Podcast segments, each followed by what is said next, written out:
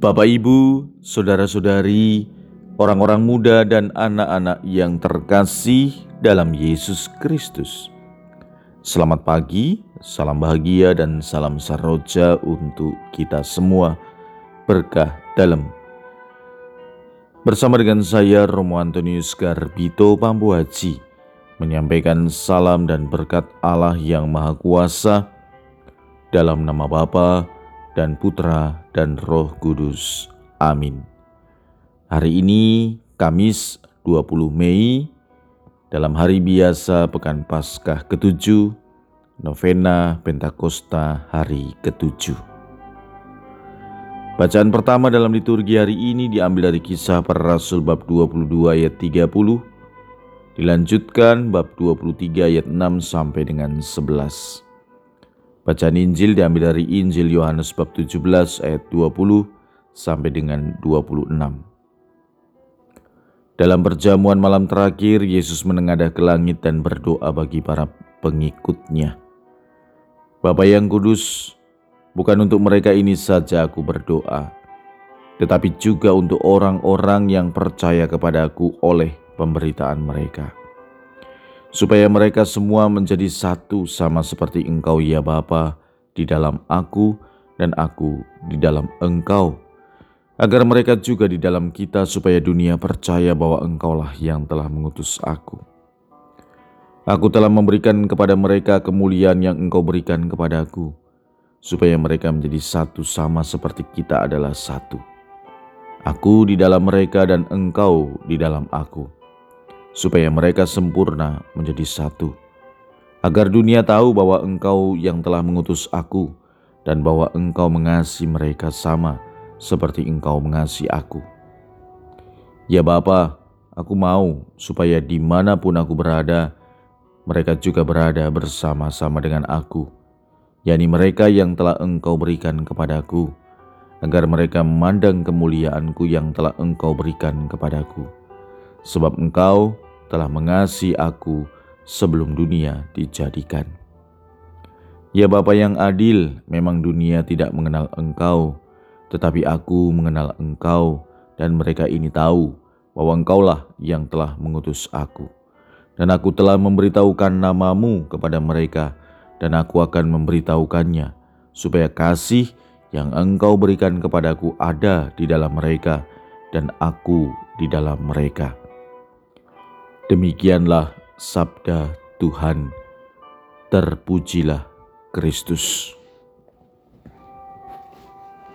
Betapa dalam kehidupan kita sehari-hari kita senantiasa mengusahakan yang namanya persatuan dan kesatuan.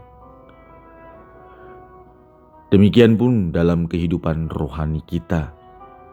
Kita harapannya senantiasa menjalin persatuan dan kesatuan dengan Sang Ilahi, dengan Yesus Kristus sendiri. Sebab hanya dengan itu kita akan mampu bertahan dalam iman di tengah pencobaan dunia ini. Maka jelas dasar persatuan kita adalah persatuan antara Yesus dengan Bapaknya. Dalam doa yang indah yang kita dengarkan kembali runtutannya hari ini jelas bahwa Yesus mengendaki agar persatuan Bapa dengan Dia diteruskan dalam persatuan kita dengan Yesus. Bapa yang mengasihi hadir secara nyata dalam diri Yesus. Maka, dengan demikian, persatuan memampukan kita untuk hidup dalam kasih. Persatuan yang dimohon Yesus adalah persatuan yang membawa damai, sukacita, dan tentu juga kasih.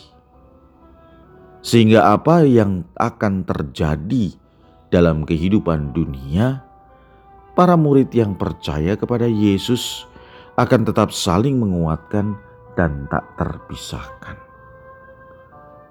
Saudara-saudari yang terkasih, seraya bersyukur atas hari ulang tahun Tabisan. Saya mau mengajak saudara-saudari untuk juga bersatu dalam Tuhan. Dalam kehidupan sebagai imam, saya pun mengusahakan persatuan dengan Kristus lewat doa-doa yang saya panjatkan.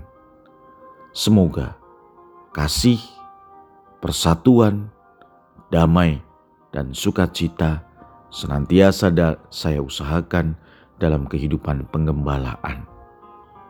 Mari, saudara-saudari yang terkasih, kita bersama-sama berjalan supaya persatuan antara Yesus dan kita senantiasa tergambarkan. Marilah berdoa. Bapa yang kekal, aku bersyukur kepadamu sebab engkau senantiasa memberikan contoh dan teladan melalui Yesus putramu. Semoga kehidupan kami pun menjadi contoh dan teladan bagi sesama. Berkat Allah yang Maha Kuasa, dalam nama Bapa dan Putra dan Roh Kudus. Amin.